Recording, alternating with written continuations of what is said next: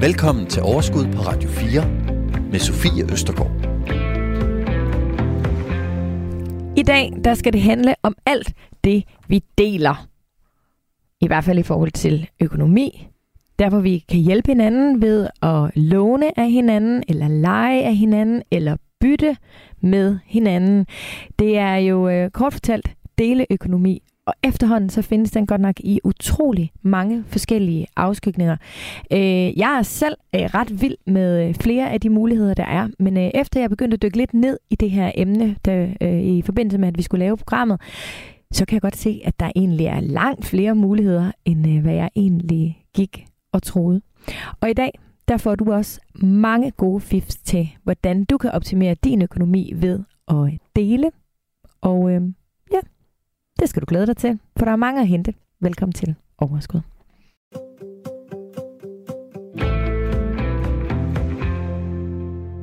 Susanne Aumann, velkommen til. Tak skal du have. Du er kontorchef i Konkurrence- og Forbrugerstyrelsen. Det er jeg.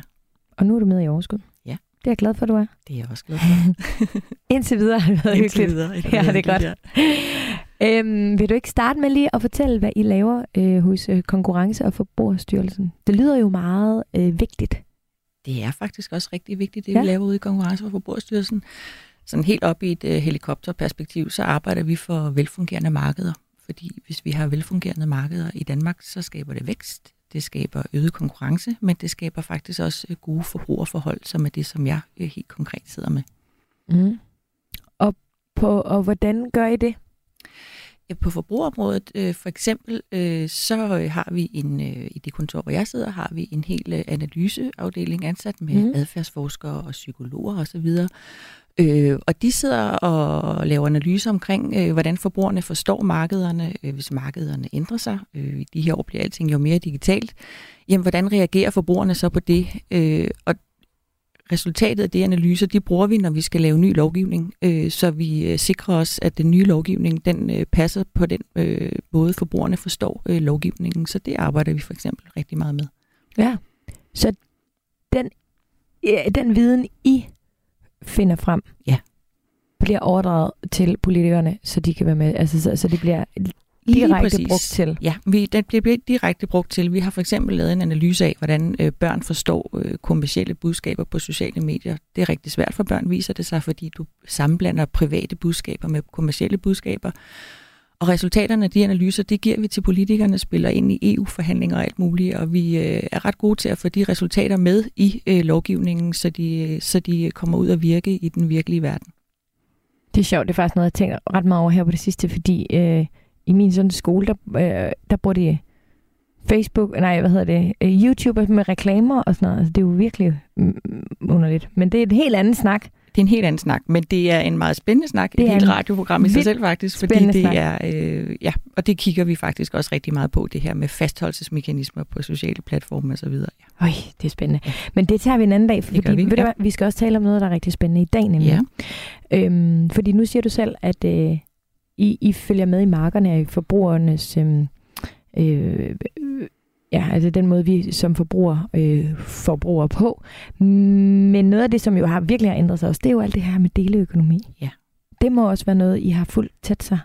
Jamen det har vi, øh, og det er ikke bare noget, styrelsen følger til, at regeringen øh, kigger på det. Øh, jeg tror, det var sidste år, øh, at Rådet for deleøkonomi kom med nogle anbefalinger, hvor I også indgik nogle anbefalinger til, hvordan man kunne gøre det nemmere for forbrugere. Og en af de ting, øh, der er svært, det er, at vi mangler lidt et overblik over, øh, hvad har man egentlig af forbrugerrettigheder, når man bruger de her deleøkonomiske tjenester? Øh, hvor finder jeg oplysninger om, hvad for nogle rettigheder jeg har? Så det overblik øh, og bedre oplysning til forbrugerne, det anbefalede man blandt andet, at øh, det var noget, man skulle kigge på. Ja, og, og jeg anede ikke, at der var et råd for deleøkonomi, men det er der. Og, det har der øh, været i hvert fald, ja. Ja, og det blev nedsat øh, i nitten. Det er rigtigt, og de kom med femten eksperter fra ja. banker, forsikringsselskaber, forskere, fagforeninger, erhvervsorganisationer øh, og deleøkonomiske tjenester. Lige præcis, ja. ja. De kom med deres anbefalinger sidste år, og dem lægger de jo frem, og så kan politikerne, regeringen jo vælge øh, at bruge dem. Men de anbefalinger, der kom på forbrugerområdet, blandt andet, man skal prøve at kortlægge, øh, hvad er det egentlig for nogle regler, der er. at de er gode nok, øh, kender forbrugerne de regler. Øh, dem tog regeringen til sig og har taget med i et tech-udspil, som regeringen kom med sidste år, hvor der står, at øh, man skal prøve at skabe sig et overblik øh, over de her regler. Ja, det er lidt det vilde vesten, altså, fordi det er så nyt måske, ikke? Det er det vilde vesten. Altså de her tjenester, den digitale udvikling i det hele taget går jo rigtig stærkt. Som, så som lovgiver øh, kan det godt være en lille smule svært øh, at følge med, fordi man først skal skabe sig et overblik, så skal man lave reglerne, og når de så træder i kraft, så risikerer man jo, at udviklingen mm. allerede er et andet sted. Du sagde lige før, Susanne, at det var der i hvert fald. Har vi ikke længere et råd for deleøkonomi? Jamen, det blev nedsat, og de har jo øh, afgivet deres anbefalinger, og det er jo det, som regeringen nu skal oh, se på, om, om de ja. vil følge op på, okay. ikke? Om de vil tage anbefalingerne til sig, eller og på, på forbrugerområdet, der, der har de i hvert fald delvis taget dem til sig i det tech-udspil, som regeringen så er kommet med. Mm. Eller om vi har brugt en hel masse penge på et råd, som så alligevel ikke bliver hørt. Ja, ja. Men på forbrugerområdet er de altså blevet hørt. Ej, det er godt. Ja. Det synes jeg er rigtig dejligt at vide. Øhm, og øh, netop det her med, at det er det vilde vesten, det betyder jo også, at der nogle gange er nogen, der kommer i klemme, og det taler vi om øh, senere, fordi i det her program, der skal vi både tale om, øh, hvor, hvad skal man gøre, hvis man lige pludselig står i en situation, som, altså, hvor det er øh, gået galt.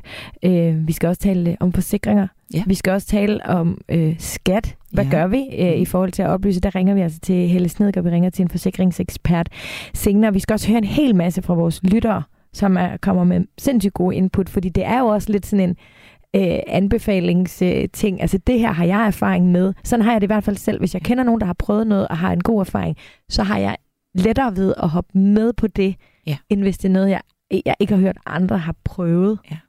Sådan er vi vel som forbrugere. Er det ikke meget normalt? Jo, det tror jeg, at, at jo mere udbredt noget er, og når man hører andre prøver det, eller har erfaringer med det, øh, så, så tror jeg bestemt, at man, man selv har en større tendens til at hoppe med på det. Ja. Øhm, har du selv erfaringer med deleøkonomi? Det har jeg faktisk. Jeg bor i et hus ude på Amager, hvor jeg i en lang periode har lejet nogle værelser ud gennem den portal, der hedder Airbnb.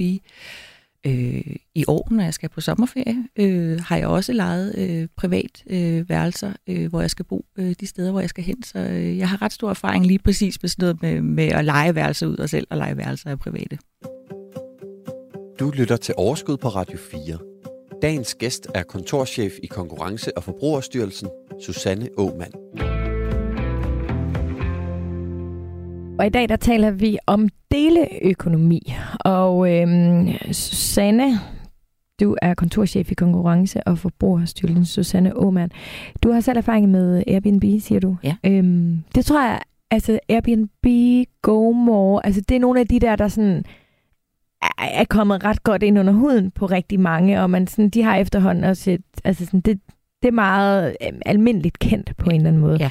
Øh, jeg har en liste, som, altså, som er sindssygt lang over, øh, over, altså, over øh, Anders, som jeg laver programmet med, og jeg, vi var sådan lidt, skal vi ikke prøve at finde en liste over øh, alle de ting, der er? Altså, og nu ved jeg ikke, om du kan se min liste, det er jo næsten to af fire sider øh, med rimelig lille skrift, hvor det bare er inden for plads og penge og viden og fysiske ting og transport. Ja. Altså, det er helt sindssygt. Så den ser langt ud, de liste i hvert fald. Den, der er virkelig, ja. virkelig, virkelig mange.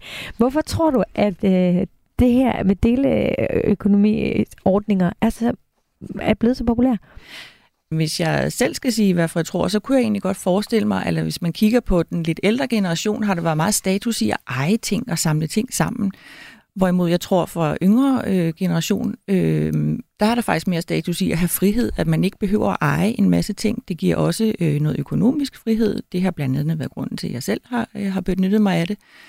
Øhm, at man kan spare en masse penge ved at dele ting, i stedet for, at man skal eje alting selv. Mm. Ja. Det tror jeg er den primære årsag. Og så kan der måske også være noget med, at folk er blevet mere bevidste øh, om nogle, nogle miljømæssige eller klimamæssige ja, ting, som gør, at, øh, at, øh, at vi ikke forbruger så meget. Ja. Der er ikke nogen grund til, at vi køber to af den her, hvis vi egentlig kan deles øh, om, om, om, om dem. Ikke? Ja. Jeg tror, jeg lægger den her øh, liste ud på vores øh, Facebook-side, som hedder Overskud Radio fire. Det er en gruppe, vi har derinde, hvor øh, alle øh, er meget velkommen til øh, at være med. Jeg tror, jeg lægger den ind, så man virkelig kan se. Altså, det er helt, helt skørt. Der er alt muligt, både som øh, ja, med, med freelance-arbejde og med Øh, skribentservice og, og øh, transport øh, af ting og køkkener og øh, altså der er alt muligt. Så øhm, den lægger jeg ind, fordi det er ret sjovt. Inde i vores Facebook-gruppe, Susanne, der har jeg også spurgt øhm, til nogle fif, og dem tænker jeg faktisk, at jeg lige vil prøve at læse øh, lidt op af. Øhm, der er blandt andet Anne Bøjsen, hun skriver, jeg bor i et bofællesskab, hvor vi deler om værktøj, vaskemaskiner, haveredskaber og andre maskiner. Derudover er der nogen, der deler biler, autocamper, cykler med mere. Det er jo også en rimelig, rimelig let tilgængelig måde, hvis man bor altså, tæt med andre mennesker, ikke? Øhm, Sif øh, Riadsen, hun skriver, øh, rotationsgrupper for børnegear på Facebook er et genialt øh, koncept. Og øh, Michael Snor skriver, jeg er medlem af Let's Go non-profit delebilsordning. Det fungerer super godt. Øhm, mig, Britt Skibsted, jeg har bare et enkelt tip, hvad angår Airbnb, som jeg har brugt over en årrække. Husk at læse udlejersbetingelser. Jeg skulle til Stockholm for et par år siden med hund i juli og skulle være nogle dage undervejs. Udlejer var ikke til at komme i kontakt med på Airbnb, og Airbnb kan ikke gøre noget før fireogtyve timer før check-in, og jeg vil miste hele betalingen, hvis jeg annullerede. Det kan være bøvlet at komme i kontakt med Airbnb-kundeservice, og det endte med, at Airbnb slettede reservationen uden omkostninger for mig. Jeg fandt heldigvis noget andet, og ellers har hun mange gode oplevelser med Airbnb. Rikke Sørensen, hun skriver, ShareOne, leje af værktøj og maskiner mellem private. Jeg har endnu ikke prøvet det selv, men agter bestemt at gøre det næste gang. Jeg mangler udstyr. Og den synes jeg egentlig også, det var, jeg synes, jeg var ret spændende, mm. det der med at dele udstyr. Ja. Så øhm, vi har faktisk ringet til Jakob Øendal Larsen, som er indehaver af ShareOne, og min kollega Anders, han har øh, talt lidt med ham om, hvad er det egentlig for noget? Og det viser sig, at det faktisk er en tjeneste, som er opstået ved, at Jakob han øh, selv stod med et behov. Og sådan tror jeg egentlig, at mange af de her tjenester øh, opstår. Men prøv lige at lytte med her. Jamen, jeg stod jo faktisk selv med et øh, behov for et øh, specielt stykke værktøj. Og jeg øh, kunne simpelthen ikke finde noget sted, hvor jeg kunne leje det. Øhm, og jeg vidste, det var ikke et produkt, jeg ville købe. Og øh, jeg forsøgte på alle mulige måder at se, om jeg kunne finde et eller andet. Faktisk både igennem Google og alle mulige andre steder. Men det, jeg kunne simpelthen ikke finde noget, hvor det gav mening. Så øh, jeg gik med tanken i et stykke tid om, hvordan at jeg ligesom kunne man sige, hjælpe naboer øh, med at åbne sin garage for hinanden, og så hjælpe hinanden. Øh, og ja, den grublede jeg så over et stykke tid, og så startede jeg jo så øh, ShareOne, fordi at jeg ligesom havde den der filosofi om, at hvis jeg kunne åbne hinandens øh, garager for hinanden, naboer de kunne begynde at hjælpe hinanden på en selvfølgelig nem og overskuelig måde, jamen så kunne der godt være en eller anden forretningsmodel i det. Så det er... Det er hele baggrunden for, at jeg faktisk startede ShareOne. Det var mit eget behov, jeg stod og havde. Hvad er det så for en slags øh, ting, man kan finde hos jer? Altså, du snakker om noget værktøj, men hvad, hvad er der ellers? Jamen, inde på vores platform, vi er jo en online markedsplads, hvor at både i dag private og virksomheder faktisk kan udleje deres ting. Vi gør sådan set det samme, som D B A de gør, og med samme hvad kan man sige, kategorier. Så det er alt fra værktøj, altså boremaskiner, øh, pladevibrator til campingvogn og autocamper, bådtrailere, jamen soundboxe, alt mellem himmel og jord, det kan man, det kan man lægge ind på shareone punktum d k, eller via selvfølgelig vores app, og så ligger det, ligger det tilgængeligt online, og så leger man simpelthen bare ud til hinanden. Føler du også, at du er med til at inspirere folk ved at lave en forretning på den her måde? Ja, det gør vi. Øhm, og det gør alle på vores team faktisk. Øhm, og det kan vi også mærke, at nu har jeg været ude flere, af flere omgange, fordi at de forskellige uddannelsesinstitutioner faktisk har brugt os som case, hvor man ligesom siger, at det her, prøv at se sådan en forretningsmodel som det her, den er meget anderledes i forhold til den typiske. Og så er vi faktisk blevet brugt som case der. Så, så på den måde, altså, der har vi været med til at inspirere øh, den vej rundt, og vi håber selvfølgelig også, at vi kan inspirere den danske forbruger til ligesom at sige, jamen, behøver jeg virkelig at gå ud og købe det her? Eller kan jeg lege det for en tiende del af prisen? For eksempel en tagboks. Jamen, behøver jeg at gå ud og købe den? Jeg kan lige så godt lege den, bruge den, og så aflevere den tilbage igen til, til den person, der allerede har købt den. Fordi så sparer vi miljøet for en masse C O to i forhold til produktion og afskaffelse af det her produkt, når det kommer der til. Så det er både forbrugerne, der vinder, og også miljøet i sidste ende? Korrekt. Altså, vi, vi sparer rigtigt. Altså, når det er sådan, at du vælger at lege noget frem for at gå ud og købe det, så skal produktet jo ikke produceres igen. Så kan det godt være, at produktionen ikke sker i Danmark, at den sker i udlandet, men den har jo stadigvæk en samlet effekt på, hvad kan man sige, den, den globale opvarmning, ikke? Øh, så, så derfor har det en stor effekt, at, at man leger frem for at gå ud og købe alting for miljøet, vil jeg mærke, og for dine penge på. Ja, Det, det er ret spændende det her. Øhm, Susanne, der er øhm, en undersøgelse, der viser, at øh, fra to tusind og fjorten øh, til to tusind og sytten var, der øh, voksede antallet af digitale platforme i dele- deleøkonomien fra omkring ti til et hundrede og fyrre. Og det er jo to tusind og sytten, så det er jo altså old news. Ja. Altså, så det er øh, formentlig eksploderet igen øh, siden. Øh, og hver femte dansker benytter sig af deleøkonomiordninger. Ja, men det er meget egentlig, synes jeg. Det er meget, hvis man tæller, altså det er jo hver femte dansker, det vil ja. sige, det er også alle børn, og ja. det er også måske alle de ældre, der øh, ikke ja. helt er så interesserede i det. Øhm, jeg kender, altså i, hvis jeg kigger i min omgangskreds, så er der stort set ikke nogen, der ikke gør det.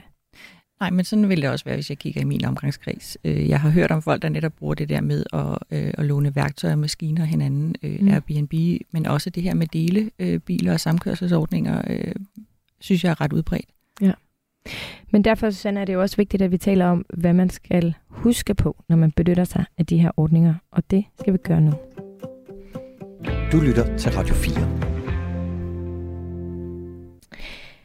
Altså, vi kan jo lynhurtigt blive enige om, hvad det er, der er det gode ved de her øh, delordninger. Der er jo både noget økonomi, og der er noget ressourcer, som, altså, som kun skal bruges en gang. Der er noget klima, og altså, der er rigtig mange ting, som øh, er gode ved de her ordninger. Mm-hmm. Men hvis vi lige skal prøve at kigge på det med nogle lidt andre briller, hvad kan, øh, hvad kan ulemperne så være? Man skal være, så, være opmærksom på, at når man går ind på sådan en, en portal, som, øh, hvor du kan få fat i de her tjenester, jamen hvad er det så for en type portal? Er det en professionel portal, som på en eller anden måde har en del, øh, har en del øh, ansvar, altså som sørger for, at der er en forsikring med, hvis du lejer en bil, eller at øh, du kan klage et sted hen? Eller er det en portal, hvor private egentlig bare mødes og, og udveksler tjenester og, og varer? Hvis det er det sidste, øh, og du indgår en aftale med en privat, så skal man i hvert fald være opmærksom på, at øh, de her forbrugerbeskyttende rettigheder, vi er så vant til at have i Danmark, at, øh, at man har nogle rettigheder, hvis noget går galt, at jeg kan gå et sted hen og klage. Jamen dem har du ikke, øh, hvis du indgår en aftale med en anden privatperson. Øh, så det er i hvert fald væsentligt at holde sig for øje. Heller ikke, hvis det er en dansk platform, som for eksempel ShareOne, som så ikke lyder så dansk. Men... Jo, men det er netop derfor, man skal kigge på, hvad er det for en type platform, jeg går ind på her? Er det en platform, der bare formidler, øh, hvad kan man sige, at private kan kontakte hinanden? Eller er det en mere professionel platform med flere ansatte, for eksempel Airbnb eller GoMore, fordi de går faktisk ind og påtager sig et ansvar. De sørger for, at der er noget omkring forsikringer, der er i orden, eller at man kan henvende sig til platformen og klage osv. Og hvis det er den type platform, så har platformen en del af ansvaret, fordi de ikke bare rene formidler, men de går ind og er en del af den her aftale. Så det er vigtigt at holde sig for øje, hvad er det for en type platform, man interagerer med? Mm. Er det en professionel platform, hvor de her ydelser bliver, øh, hvad kan man sige, udvekslet mellem private? Eller er det bare en, et sted, hvor private selv ligesom øh, går ind og udveksler ydelser med hinanden? Men der skal du hjælpe mig til lige at forstå, fordi for eksempel øh, på ShareOne, der kan man øh, lægge øh, forskellige ting, altså redskaber, værktøjer, festartikler og alt muligt andet øh, op. Og så laver, lægger man sin lejepris, og så tager ShareOne øh, fjorten komma fem procent ja. af den ja. øh, pris. Ja. Det er vel også professionelt? Jamen, det er også professionelt, men der skal man for eksempel gå ind og kigge på, jamen, hvad så hvis det, som du lejer, går i stykker? Ja. Hvem har så ansvaret for det? Altså, øh, og det er jo ikke givet, at, øh, at, øh, at du er ansvarsfri, at, at for eksempel den, du lejer dags forsikring dækker, eller at ShareOne har taget sig en del af ansvaret. Det bliver man simpelthen nødt til at gå ind og læse op på. Så det kan godt være, at de ikke har? Altså, ja, det, det kan godt ikke... være, at platformen ikke har et ansvar okay. i forhold til, hvis for eksempel, hvis tingene går i stykker. Det kan også godt være, at de siger, jamen hvis ting går i stykker, jamen så når du lejer noget, så indgår de i prisen, at du er, at du er dækket af en forsikring, eller øh, at vi hjælper dig med at klage, eller hvad ved jeg. Men, mm. men det er lidt forskelligt, øh, alt efter hvordan den her platform er skruet sammen, så det kan godt betale sig lige at gå ind og læse, øh, hvad er det for nogle betingelser, der gælder. For eksempel, øh, hvis det er noget af en lidt større værdi, øh, som du låner eller lejer, jamen hvad sker der så egentlig, hvis det går i stykker? Ja. Og der tror jeg, du har ret i, at mange af os, vi vil nok tænke, at vi, altså fordi vi er vant til at leve i et samfund, hvor ja. der ligesom er, tænk worst case for os, og der er, altså hvis vi går ind i et samarbejde, eller køber noget i en butik, så har vi ligesom nogle, øh, altså, hvad hedder sådan noget, nogle, øh, forsikringer eller et eller andet, som, som vi bare, mm, de folk tænker, de gælder for mig. Men sådan er det simpelthen ikke i de her delordninger. Nej, vi er vant til i Danmark. Vi har et, et ret højt niveau af, af forbrugerbeskyttelsesrettigheder, så vi er virkelig vant til, at vi er godt stillet, når noget går galt, eller vi kan gå et sted hen og klage. Øhm, og det kan man altså ikke nødvendigvis, hvis man indgår en aftale med en privat. Og der ja. er det så, man skal gå ind og kigge på platformens rolle. Øhm, noget andet, vi er vant til, det er, at hvis du handler med en erhvervsdrivende, så er det også fuldstændig klarlagt øh, i lovgivningen, hvad er den erhvervsdrivendes øh, forpligtelser og ansvar. Ja. Men de her platforme, som formidler tjenester, deres ansvar, det er lidt mere mudret. Hvis de rene formidler og slet ikke har del i noget, så kan de sådan set godt være ansvarsfri. Hvad betyder det ikke at have del i noget? Fordi ja, hvis, hvis, du, hvis du bare, der er jo ikke hvis, nogen af dem, der bare gør det for blå øjnes skyld, eller hvad? Øh, nej, det kan man sige. Men hvis de ikke ligesom har en del i øh, markedsføringen, eller tager, øh, hvad kan man sige, øh, okay. tager sig et ansvar for, at, at der er en del af prisen, som dækker noget forsikring. Men de så det simpelthen... handler ikke om, om de får en del af prisen, om de tjener på det. Det er ikke det, det handler om, fordi de kan godt tjene på det, uden ja, at have... Vil, de vil altid tjene på det, for det koster ja, noget at lægge det op. Men, men det ansvar, de har, det afhænger lidt af, hvor meget de ligesom er en del af den her handel, kan man sige. Okay. Øh, og det er lidt mere mudret, de her platformsansvar. I, I de her år er det noget, man kigger rigtig meget på, hvordan vi skal klarlægge de her platformes ansvar.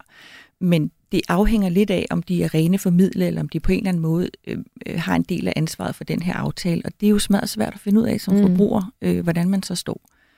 Så det er under vilkår og betingelser? Ja, det er under vilkår og betingelser, så jeg vil... Du havde også et, et, et lytter igennem, eller du læste et lytter og svar op med Airbnb, hvor hun ikke havde fået læst de her betingelser. Mm. Øh, og det er ret vigtigt øh, for at vide, hvordan man er stillet, hvis noget går i stykker, eller hvis det, jeg har lejet, ikke er som forventet, eller øh, hvad ved jeg, at, ja. at man ved på forhånd, øh, men hvordan er jeg så egentlig stillet? For man kan ikke bare gå hen og klage et sted, som, som vi er vant til, at man kan, øh, når noget går galt. Mm. Og det har ikke noget at gøre med, om det er udenlandsk eller dansk, eller om de tjener på det eller ej. Det er simpelthen så mudret, at man kan ikke, du skal læse, du kan ikke vide det på forhånd. Det er svært, medmindre man er juridisk ekspert på det her område, lige at vide på forhånd, hvordan dine rettigheder er her. Øh, der har det mere indgroet i os, når, det, når vi handler med erhvervsdrivende. Der kender vi øh, efterhånden de fleste af os, at hvis der går noget i stykker, jamen, så kan vi gå ned i butikken med mm. det og så videre. Ikke? Jo. Du lytter til Radio fire. Susanne, nu har jeg simpelthen øh, en lytter med på øh, telefonen. Og det er dig, Sara Cecilia Norman Døndø, er det sådan, man siger dit navn? Det er det. Dejligt, at du vil være med. Ja, dejligt at have mig med. Da, du, øhm, da jeg skrev ud på vores Facebook-gruppe, øhm, at øh, vi skulle have det her emne med, og at I endelig bare skulle komme med lidt øhm, ja, erfaringer, eller fifs, eller spørgsmål, eller hvad end I havde at byde ind med, så skrev det til mig, godt nok på min Instagram, fordi du ikke kunne få din face til, Facebook til lige at virke, men øh, det er jo fuldstændig ligegyldigt, bare det kom frem. Og så tænkte Anders og jeg, at vi måtte lige have dig med, fordi vi vil gerne høre om dine erfaringer med deleøkonomi. Så vil du ikke være sød at dele dem med os? Jo, øh, tidligere, da jeg studerede, der øh, udlejede jeg rigtig meget min, øh, min gamle lejlighed på Airbnb, ofte i de weekender, hvor jeg alligevel var væk. Og det øh, på sådan en S U-budget, øh, så gav det rigtig meget. Og øh, senest er vi flyttet væk fra København, og øh, jeg begyndte at pendle fra øh, Aarhus til Aalborg. Og det er dyrt, det er rigtig dyrt. Og det blev ikke bedre af, at benzinpriserne steg. Så øh, havde jeg en veninde, der også arbejdede i Aarhus, som kørte med mig nogle dage. Og når hun ikke kørte med mig, så øh, pendlede hun udelukkende frem og tilbage på arbejdet med GoMore. Mm. Og jeg har ikke brugt øh, GoMore særlig meget før.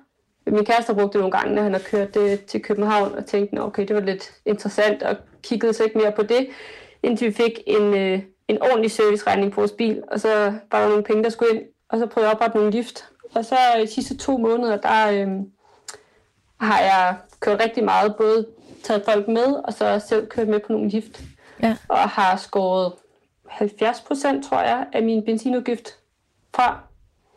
Det er mange penge. Så det, det er rigtig, rigtig mange penge.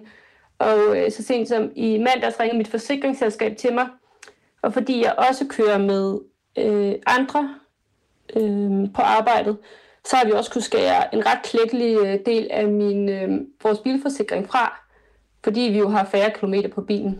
Nå ja, klart. Så, øh, så... Hvor meget vil du sige, at du sådan har... Øh... Altså, hvor meget har du sparet i kroner og øre de sidste to måneder, hvis man tager bilforsikringen med? Øhm, altså jeg har faktisk lavet et rigtig flot Excel-ark, synes jeg selv. Det er måske andre, der vil... Øh, Prøv at Excel-ark, de skal men... ikke være flotte. De skal bare fungere. Nej, det, men jeg, det giver, det, der kom i hvert fald et tal ud i den anden ende. Og jeg kan se, at i april, der havde... Nej, marts, fordi i april, der havde vi påsken. Så i marts, der havde en udgift på omkring tre tusind fem hundrede på... Og det udelukkede benzin. Vi er ikke i en situation, hvor vi kan sælge bilen, fordi vi bruger den til noget andet. Mm. Og det er også derfor, at tog og, og pendling simpelthen har været udelukket, fordi det var alt for dyrt. Ja. Øhm, men der havde en udgift på benzin på omkring tre tusind fem hundrede, og den seneste måned, der ligger på under tusind kroner. Wow. Ja, det er jo godt nok så, en stor besparelse. Det er, og det er uden forsikringen, som, hvor vi også har skåret et par tusind af om, øh, om året. Ja. Gider du ikke lige, fordi... Øh, jeg tror, Susanne og jeg, vi, vi har nogenlunde styr på, hvad GoMore er, men det kan jo sagtens være, at der sidder nogen derude, som ikke ved så meget om, hvad det er. Vil du fortælle lige sådan kort, hvordan, hvordan fungerer det? Ja, selvfølgelig. Øh, altså, jeg har jo jeg selv har brugt GoMore før på øh, en enkelt gang, tror jeg, min kæreste lukker mig til at tage nogen med frem og tilbage. Jeg troede jo før i tiden, GoMore kun var billeje og noget, man så brugte på de her lange ture. Men de har også et... Øh, sådan en samkørselsside. Øhm, men, men egentlig er det jo både korttidsleje, jeg tror, at du kan leje biler i øh, ned til et par timer, og så er det decideret øh, carpooling, samkørsel, de har. Og der skriver de, du ind, jeg vil gerne herfra og hertil, øh, inde på deres side, hvad for et øh, tidspunkt du gerne vil afsted, og så får du bare en lang liste med, øh, med folk, der kører. Øh, og øh, hvor de kører hen, og hvor de sætter af. Og folk sætter deres øh, egne priser, er det ikke rigtigt? Nej, men den kommer faktisk med sådan en indikation på en pris, og den kan du så sætte, sætte op og af, eller sætte til lidt ned og lidt, mm. og lidt op. Øhm, og jeg snakkede med en forleden dag, der, som han havde gjort det her, tror jeg, snart otte år. Jeg vidste slet ikke, det havde kørt så længe. Wow. Øhm, og, og han sagde, at lige præcis den her rute fra Aalborg til Aarhus, det er en af de allermest øh, brugte ruter på, på GoMore, i hvert fald på, på daglig basis. Mm. Øhm, og den koster sådan fast halvfjerds kroner, og det er altså en del billigere, end hvad øh, toget koster, selv hvis du har sådan ja. et, øh, et pendlerkort. Ja, det er det. Og hvad så? Hvor, altså, så mødes, bliver du så hentet et sted, eller hvordan foregår det? Ja, så der er forskellige, der er forskellige opsamlingssteder. Øh, jeg bor ret tæt på centrum, så til at starte med, så kom folk hen til mig. Nu er jeg så begyndt at køre et andet sted hen. Der er rigtig mange, der kører øh, ind til for eksempel Banegården og, og henter folk ind der, og så er der også nogen, der kører fra nogle af de her, øh, det er jo så også noget et nyt fænomen, jeg lige har fundet ud af, men ved langt de fleste motorvejsafkørsler, så er der sådan nogle pendlerparkeringer. Nå ja, okay. Øh, har hvor du, folk øhm, også øh, samler op. Ja, smart. Æm, Sara, jeg, jeg har to ting, jeg gerne lige vil høre dig om også. Har du tjekket øh, betingelserne? Yes, for nu sidder jeg jo her sammen med øh, Susanne, og hun er fra Konkurrence- og Forbrugerstyrelsen. Har du ja. tjek på det? Jeg har... ikke tjekket betingelserne sindssygt meget. Jeg tror også, fordi at, at biludlejningsdelen af den øhm, har, jeg, har jeg ikke øh, nogen som helst erfaring med. Øhm, der er, jeg ved med samkørsel, at øh, der er nogen, hvis... Jeg ved ikke helt, hvad der sker, hvis jeg aflyser et lift. Det har jeg ikke prøvet.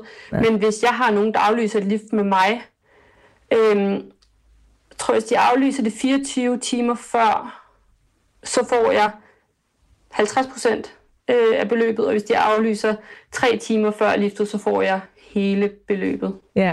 Og hvis jeg, så, Men så, så, der, så der er lidt der, så folk, man kan ikke bare booke og så bare hoppe fra. Nej.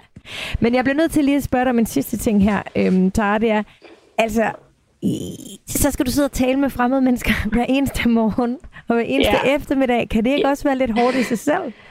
Jo, altså første gang, øh, jeg skulle gøre det, altså jeg tror, jeg havde, jeg, jeg svedte, jeg havde det så dårligt, og jeg kunne slet ikke overskue det. Jeg var lige ved at øh, vende mig syg, fordi jeg synes, det var så grænseoverskridende at skulle samle nogen, jeg ikke kendte øh, op.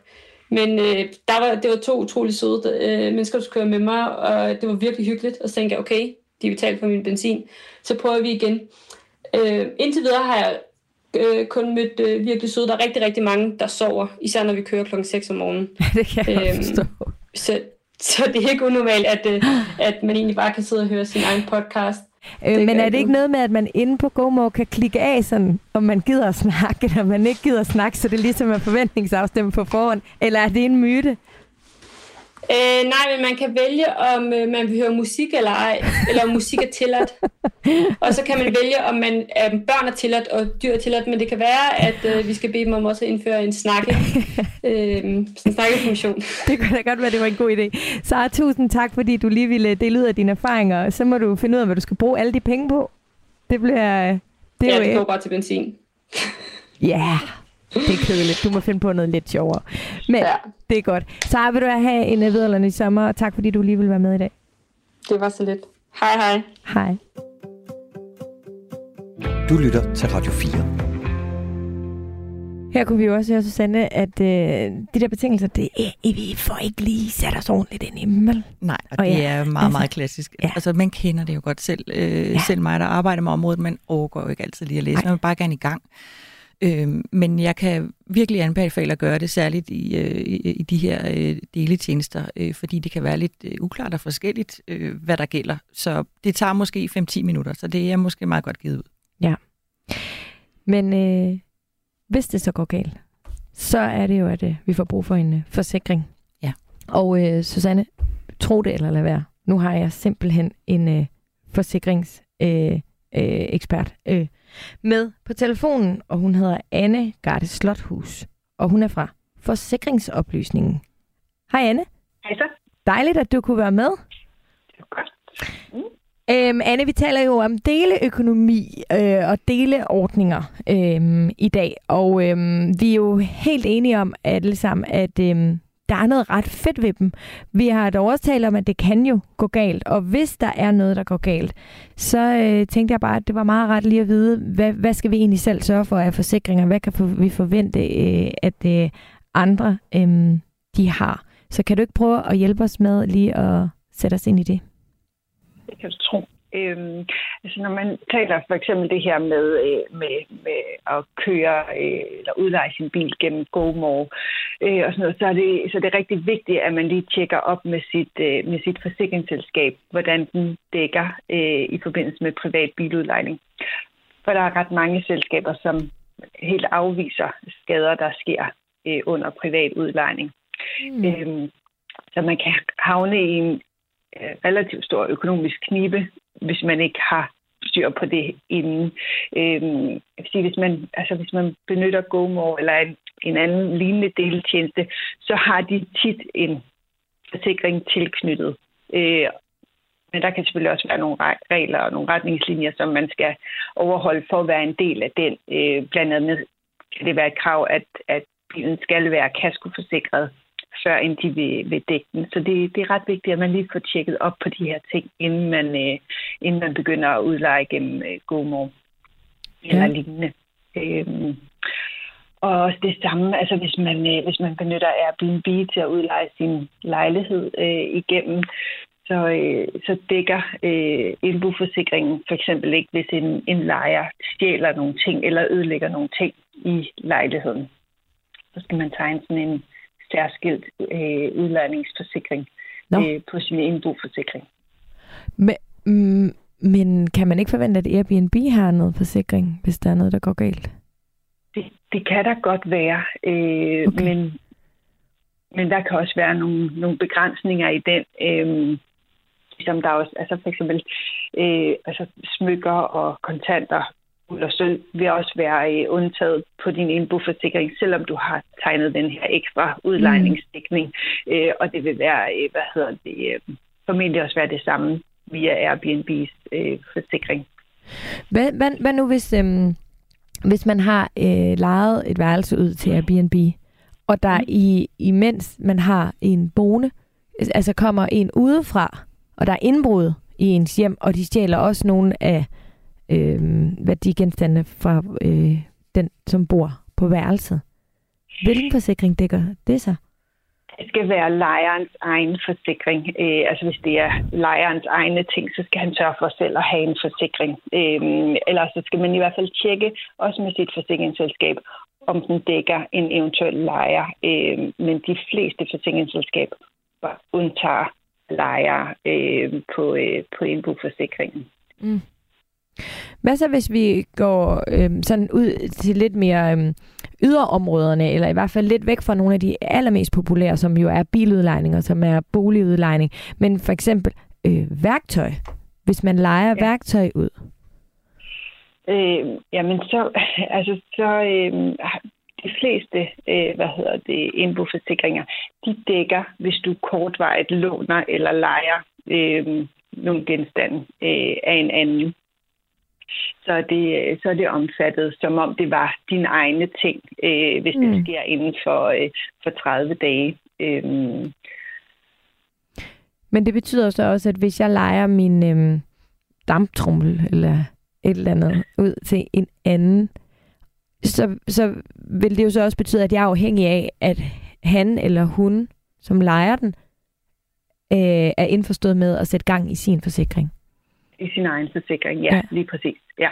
Og der kan jo også formentlig opstå et eller andet.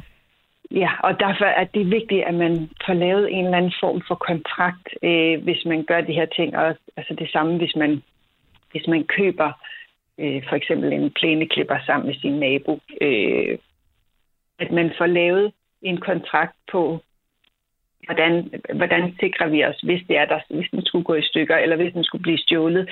Øh, hvordan skal den så dækkes, øh, og hvem har ansvaret for, øh, for, for den her øh, plæneklipper? Mm. Og hvad så med sådan noget som øh, øh, Den Blå Avis og Reshopper og øh, Trend Sales, altså hvor man, hvor man sælger sine ting til Øh, en, en ny øh, ejer. Hvis nu jeg øh, køber en super fin kjole, på billedet så den virkelig godt ud, men da den så ankommer, så, så bagpå havde den lige et stort hul, som man ikke kunne se på billedet. Mm. Hvem har så ansvar? Øh, ja, men, men der er faktisk ikke, altså der er ikke en forsikring, du kan gøre brug af der. Øh, Der er ikke, du kan ikke på din egen forsikring rette et krav mod den her øh, sælger. Øh, jeg ved ikke, det, det kan være, at der på Reshopper øh, er et eller andet tilknyttet, som man øh, hvad hedder det, kan være sikret den vej, men der er ikke noget på dine private forsikringer, der ja. kan hjælpe dig i den forbindelse. Øh. Okay, og det er jo derfor, jeg ringede til dig for at høre, hvordan vi selv ligesom kan sikre os, og det kan vi så ikke øh, i lige den situation, men der er der i hvert fald nogle andre ting, som vi, øh, vi skal have, have styr på.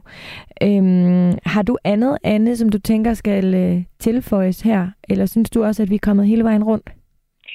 Øh, jamen, jeg synes egentlig, at vi er kommet øh, hele vejen rundt. Altså det, man kan sige, der er det vigtigste, det er, at man tjekker op med sit eget selskab, øh, hvis det er, at man indgår i en af de her deleordninger eller øh, udlejningsordninger. Øh, hvordan man er dækket, hvis der skulle ske en skade. Øh, og så i anden række finde ud af, jamen er der gennem Airbnb eller GoMore eller lignende, er der en forsikring derigennem os, og hvordan er jeg dækket hos den øh, forsikring? Ja. Det er i hvert fald et rigtig gode råd, der hermed øh, er givet videre. Øh, tusind tak skal du have, øh, Anne øh, Slothus fra øh, Forsikringsoplysningen. Tak fordi du ville være med i dag. Det er så lidt. Du lytter til Overskud på Radio fire. Dagens gæst er kontorchef i Konkurrence- og Forbrugerstyrelsen, Susanne Aumann. Og Susanne, så er der jo... Øh, altså, hvis der sker noget, for eksempel... det med hullet i kjolen, eller nogen raserer øh, lejligheden, så har vi jo muligheden for at klage. Ja, det er jo det, som er svært, fordi øh, hvis du har købt noget af en privatperson, så har du netop ikke mulighed for at klage. Øh, hvis du køber noget via en af de her lidt mere professionaliserede platforme, Airbnb eller øh, Reshopper, eller hvad ved jeg, så kan det være, at platformen har nogle systemer for, at hvis du får en vare, som er i stykker, at, at der er nogle rettigheder. Men det er derfor, det er vigtigt at sætte sig ind i, inden man, man, man køber for platformen. Men hvis, altså, som udgangspunkt er det sådan, at handler med en private, der er de her klagemuligheder og de rettigheder, du har, de, de er der ikke.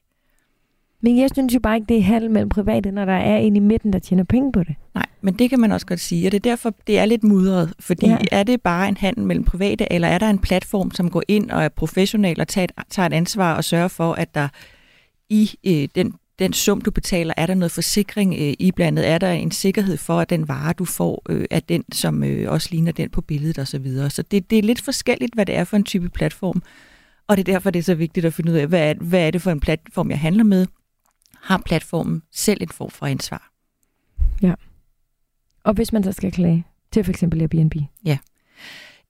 Nu ved jeg det kun, fordi jeg selv har benyttet mig af Airbnb, så, øh, og der er det sådan, at hvis man som lejer øh, vil klage over noget, så skal man også læse Airbnb's betingelser, fordi den klage skal være fremsat senest øh, fjorten dage efter, du, øh, at du skulle have benyttet det her. Så der er sådan nogle helt specielle betingelser. Øh, det kan tage lidt lang tid, den der klagebehandlingstid, de har.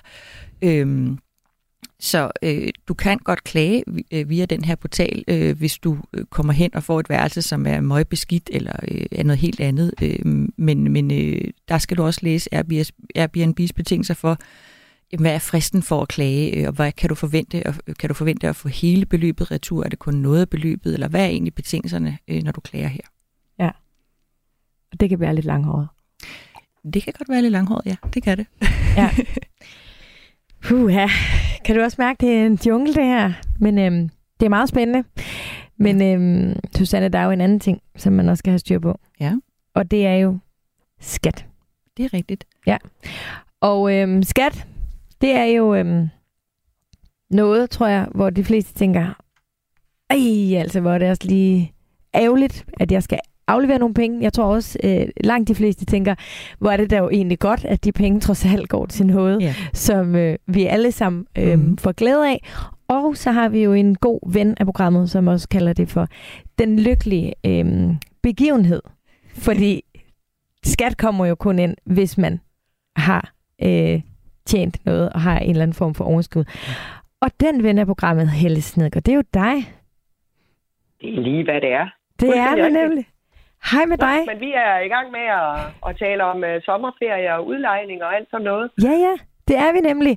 Og øhm, jamen, du kommer fra Formuepleje, det ved vi øh, efterhånden. Øhm, men øh, Helle, det er jo, kan jo opstå den lykkelige begivenhed, at man rent faktisk tjener noget på at udleje sin øh, sav, eller sin bolig, eller sin bil, eller hvad end det kunne være. Ja. Og hvad gør vi så? For så skal vi jo tænke lidt i skattedelen. Det er nemlig rigtigt. Og øh, det er jo sådan, at man kan, øh, man, man kan vælge den nemme eller den svære metode. Og hvis vi nu leger det der med, at det vi skal lege ud, det er... Øh, man kan sige, der er jo, der er, der er sådan to forskellige ting. Enten så kan man øh, være en, der leger en del af det øh, hus eller den lejlighed ud, som man selv bor i. Og en anden ting, man kan lege ud, det er selvfølgelig, hvis man er en af de mange, mange, mange, der har købt sommerhus herinde for de øh, seneste mm. år. Lidt kan man jo også lege ud. Det var faktisk, da jeg startede min karriere i sin tid. Jeg var husjurist i sådan en sommerhusudlejningsbutik.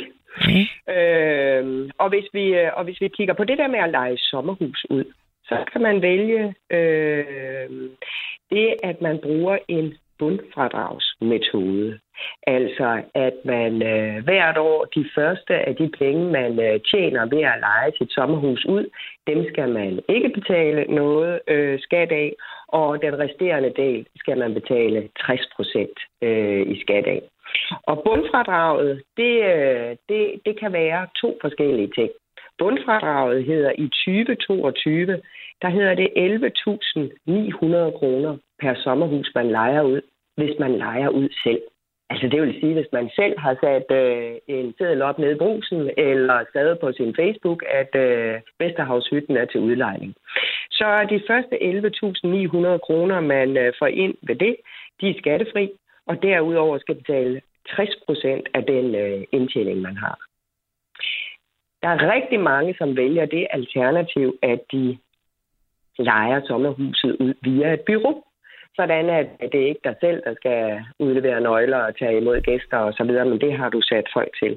Og øh, hvis det er den vej, du gør med dit sommerhus, så er det faktisk op til treogfyrre tusind to hundrede kroner per fritidsbolig, du kan, leje, øh, du kan modtage i lejeindtægt i tyve toogtyve, uden du skal betale skat af. Er det treogfyrre? treogfyrre tusind to hundrede kroner per sommerhus i tyve toogtyve. Men er det, og det er det samme for Airbnb, altså hvis du ved, hvis man lejer ud igennem Det altså er noget privat andet. Nå, okay. Så er det nej, nej, nej, nu hører du lige efter, hvad jeg siger. Ja, jeg lytter. Det, jeg lytter. Nu, det er sommerhus. Og altså elleve tusind ni hundrede, hvis det er, at du gør det selv, uden om nogen form for bureau. Og treogfyrre tusind to hundrede per sommerhus, hvis du gør det via bureau. Så det er bundfradragsmetoden. Du kan rent faktisk også, når du lejer sommerhus ud, i stedet for øh, vælge at bruge et, kan man sige, det, der hedder et regnskabsmæssigt fradrag. Altså, hvor du øh, sætter dig ned og egentlig laver et decideret regnskab, øh, og så kan du fradrage de udgifter, der er forbundet med udlejning. Det kan for eksempel være, hvis du har sat en annonce i avisen, og elvand og varme og vedligeholdelse osv. Så, øh, så der er, der, der, det er den lidt mere komplekse øh, metode, og i realiteten er det sådan, at du vælger selv, øh, og du skal selvfølgelig vælge den metode, der, der passer dig bedst. Mm. Så det var altså sommerhus. Ja. Den anden del, det var den, det, det var den, jeg synes, jeg kunne høre, I lige sad og talte lidt om, øh, da jeg kom ind i slusen her. Og det er der, hvor du lejer enten øh, et værelse eller en bolig ud, som du mm. selv bor i. Så det vil sige, enten så har du sommergæster i øh, gæsteværelset, eller også så stikker du selv af på sommerferie og lejer hele din, øh, ja. din, din lejlighed ud. Og øh, det helt grundlæggende, så går man ind først og kigger på, er der tale om et, øh, et eller flere korttidslejemål, eller er der tale om et øh, lejemål, der rækker ud over fire måneder. Det bringer os i forskellige retninger, og jeg vil tro, det de fleste, de øh, sidder og tænker på lige nu, jamen det er det der med, når man lejer sin bolig ud under fire måneder. Og, øh, og under fire måneder, det kan sagtens være en hel masse korttidslejemål, der overskrider øh, fire måneders fristen. Derfor vil man stadigvæk være i, øh, i, i det her, der, der handler om udlejning under fire måneder. Der er beløbsgrænserne bare, at øh, udlejer du via en platform, det kunne så for eksempel være Airbnb. Så er øh, den skattefrie øh, grænse tredive tusind tre hundrede i tyve tyve-to, og øh, hvis du udlejer udenom en platform, så er den skattefrie grænse elleve tusind ni hundrede kroner i tyve tyve-to. Hmm. Og, og øhm, hvad så, hvis vi taler videre om for eksempel billeje og øh, værktøjsudlejning?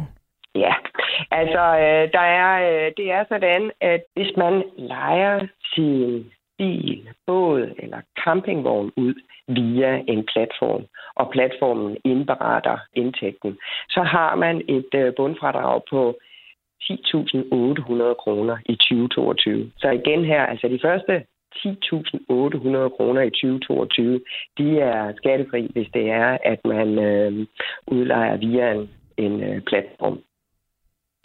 Så er der nogle, øh, nogle særregler, hvis det, man udlejer, det er en el-, brint- eller hybridbil, så er øh, så bundfradraget faktisk på tyve tusind tre hundrede kroner. Og også her er det sådan, at... Øh, At, at hvis man vil, så kan man også vælge at bruge den mere komplicerede model, hvor man øh, laver det altså ligesom, ligesom en virksomhed, altså at man får et, et regnskabsmæssigt fradrag. Og jeg har jo før øh, øh, rost skat for, at jeg synes faktisk, de gør det bedre og bedre i form af at oplyse os om, hvilke ting der gælder. Og det synes jeg faktisk også, de skal også lige have et lille... Øh, hip herfra, øh, fordi jeg synes faktisk, de har lavet en ganske udmærket beskrivelse af de her forskellige øh, deleøkonomisituationer, øh, hvad det er, man øh, kunne forestille sig, og hvad der gælder, og de har også lavet nogle fine beregnere, som man kan bruge til at nå frem til, hvad, hvad vil gælde lige præcis øh, i min situation. Og fælles for alle de her ting, der er det jo sådan, at når man passerer en... Øh, en grænse på halvtreds tusind kroner, så begynder man at bevæge sig over i noget, der bliver mere erhvervsmæssigt. Og der kan der altså være en del af de her situationer, hvor man også skal øh, til at arbejde med moms. Så det er, mm. det, er en, det er en ekstra lille ting, man skal have med i sine øh, situationer. Ja. Og hvad så, med, mm. hvad så, hvis man lejer sin stige eller sin sav eller sådan altså værktøj ud? Altså, vi har, før, øh, vi har før været omkring det der med, at, øh, at hvis man sælger noget, jamen, øh, hvis det er noget, du, har, øh, du, du bare har til dig selv, øh, så, så, øh, så er der ikke nogen skat på det. Øh, og, og principielt, altså hvis du lejer ud, jamen, så, så er der jo en, øh, det, det er jo en form for, for erhvervsmæssig øh, virksomhed. Så det skal du faktisk også øh, betale skat af. Ja, og så er der jo gråzonen. som jeg i hvert fald siger det, som kan være svært, og ja, der er garanteret mere ja. end bare den, jeg nævner nu. Men det er jo sådan noget ja. bytte, altså hus ja. for eksempel, eller bytte sav. Ja. Altså, det vil virkelig være åndssvagt, ja. hvis man begge to har en sav, ja. men du ved, hvad jeg mener. Ja, absolut. Og, øh, og altså, der er jo ikke, der er ikke en hel masse bagatelgrænser nævnt nogle steder her. Så, øh, så, så, så jeg vil sige, det, du skal ikke særlig langt før, at så er du inde, og i hvert fald skal, skal øh, søge øh, oplysning om, om ikke det er. Så udgangspunktet er jo, om du betaler i naturalier, eller du betaler med kontanter. Det er sådan set ikke noget forskel på det. Så faktisk er det skattepligtigt alligevel? Det vil det være. Det vil det være. Der er ikke nogen forskel, at du, at du har i gåseøjne bare betalt med, fordi begge dele, den øh, uge, der er i dit hus, har jo en værdi, og den uge, øh, du har i en eller anden lejlighed, den har også en værdi. Så, så at du bytter naturalier frem for at bruge kontanter, mm. det gør ikke, at du, at du så er ude over betalskab. Men øh, det betyder jo så også, at der er bøger på biblioteket og vejer at køre på, og en skole, du kan sende dine børn hen i. Det er jo det, der er så smart. Så vi slutter stadigvæk der, hvor vi kalder det en lykkelig begivenhed, ikke Helle? Exakt. Lige præcis. Kan du have det godt? Kan du have verdens bedste sommer? Jeg glæder mig til, at vi ses oh, efter sommeren. Yeah. Lige præcis. I lige måde. Tak. Hej. Hej, hej. Du lytter til Radio fire. Ja, Susanne, det er jo meget fint også at huske den del, ikke? Så jo. Man ikke lige pludselig... Øh... Det er det. Øhm, og jeg vil egentlig gerne melde mig i hæppekoret, øh, fordi... Øh, En af de ting, vi talte om i starten, Rådet for deleøkonomi, de anbefalede, at myndighederne skal være bedre til at formidle, hvad der gælder, så forbrugerne nemt kan finde de oplysninger. Og det har skat faktisk øh, været rigtig dygtige til. Øhm, mm. så, øhm, så det er nemt øh, at finde ud af, øh, hvad der gælder. Selvom skat kan være svært, øh, ja. men øh, lige præcis på det her område øh, har de formidlet rigtig godt, hvad der gælder. Ja. Og så altså kan man altså også ringe til skat. Altså man skal ikke tro, man skal betale en revisor eller alt muligt for at finde svar. Jeg ringer ofte til skat. Det gør jeg og, også. Og de er faktisk blevet virkelig lette at komme i kontakt med, og de er faktisk skide søde til at hjælpe. Det er et rigtig godt tip, og jeg ringer ja. selv til dem, da jeg øh, skulle leje min, øh, min, øh, et værelseshus øh, ude i mit hus, fordi selvom der er god formidling på deres hjemmeside, så vil jeg gerne være helt sikker, og de er nemme at komme i kontakt med, og de giver rigtig god rådgivning, ganske gratis. Ja. Susanne, jeg kunne godt tænke mig, at vi lige... Øh, slutter sådan, øh, med en lidt bedre øh, stemning end skat. og øh, det kunne jeg godt tænke mig, at vi gør øh, med at høre fra vores øh, lytter, Sanne, som også har øh, erfaring med øh, deleøkonomi. Faktisk øh, så bytter hun hus. Prøv at lytte med her. Vi har igennem de sidste syv år benyttet os af Home Exchange, når vi skal på ferie. Vi blev anbefalet det af nogle kollegaer, som havde haft nogle rigtig gode oplevelser med det, og vi tænkte, at det kunne være spændende. Vi er en familie på fem, og... Øh, Vi har haft rigtig mange gode oplevelser med det. Vi har kunnet strække vores feriebudget meget længere, end vi ellers ville kunne have gjort. Og øh, vi har set nogle ting, som vi slet ikke ville have kommet i nærheden af, fordi at det blev anbefalet af dem, som vi har byttet med. Rent praktisk så foregår det sådan, at man opretter en profil inde på home exchange dot com. Det er den side, som vi har valgt til det. Der findes flere. Øhm, og så går man i gang med at... Øh, finde det sted, hvor man kunne tænke sig at komme hen, eller man siger ja tak til et af de tilbud, som kommer ind i ens indbakke. Så det er egentlig et spørgsmål om at være åben og kaste sig ud i det. I år skal vi til Toskane, og det glæder vi os rigtig meget til. Susanne, det lyder også som en dejlig måde at gøre det på. Det synes jeg bestemt, og en af de ting, jeg lige hæftede var med, øh, som hun sagde, det var det her med anbefalinger. Fordi Præcis. Det er ret afgørende, øh, hvis vi skal have tillid til hinanden og være trygge ved det her, at, øh, at der er de her ratingsystemer, øh, hvor man kan gå ind og læse andres øh, oplevelser af det. Øh, så, øh, så det her med anbefalinger, synes jeg faktisk også er, mm. er ganske vigtigt, øh, hvis vi gerne vil fremme øh, det her deleøkonomi. Fordi ja. det gør, at øh, vi får tillid og bliver mere trygge ved det. Ja, og øh, en anden type anbefalinger er jo også de anbefalinger om lokalområdet, som man lige pludselig træder ind i, i stedet for at bo på ja. et hotel eller et sted øh, for turister. Ja. Men lige pludselig bor du faktisk i et lokalt miljø, og det er ja. i hvert fald noget af det, som vi som familie elsker, når vi tager på ferie. Det er, hvis vi sådan kan undgå at være alt for turistet, men rent faktisk komme til steder, hvor de lokale kommer og lærer landet eller byen, eller hvor end vi er, øh, bedre at kende, sådan lidt ind under huden. Det er præcis. Mm. Susanne Aumann, tiden er gået. Ja. Tusind tak, fordi du ville komme i dag. Velbekomme. Det var øh, spændende, synes jeg. Jeg synes, vi kom vidt omkring. Det synes jeg også. Og jeg gjorde. synes egentlig, konklusionen er, at øh, Tag dine forholdsregler, læs betingelserne, øh, find ud af, øh, hvad du skal gøre med skat. Det er slet ikke så kompliceret, som det lyder, men sørg for at have forsikringer og alting i orden. Og så er det faktisk bare at fyre den af. Der er uanede mængder af muligheder derude. Jeg er helt enig. Mm. Husk nu, at du altid kan finde mig, kontakte mig, skrive til andre gode lyttere af programmet ind på vores Facebook, Overskud Radio fire. Og at du øh, ved lige at klikke i at abonnere på programmet, kan øh, få det i dit feed automatisk hver eneste gang, det udkommer. Vi har snart lavet programmet i to år, og jeg må øh, med stolthed i stemmen sige, at vi har lavet rigtig mange gode programmer, som du kan hoppe tilbage og lytte igennem. Ellers så vil jeg bare sige, at du må nyde det, indtil vi lyttes ved igen. Programmet her var tilrettelagt af mig selv og af Anders Hjelm.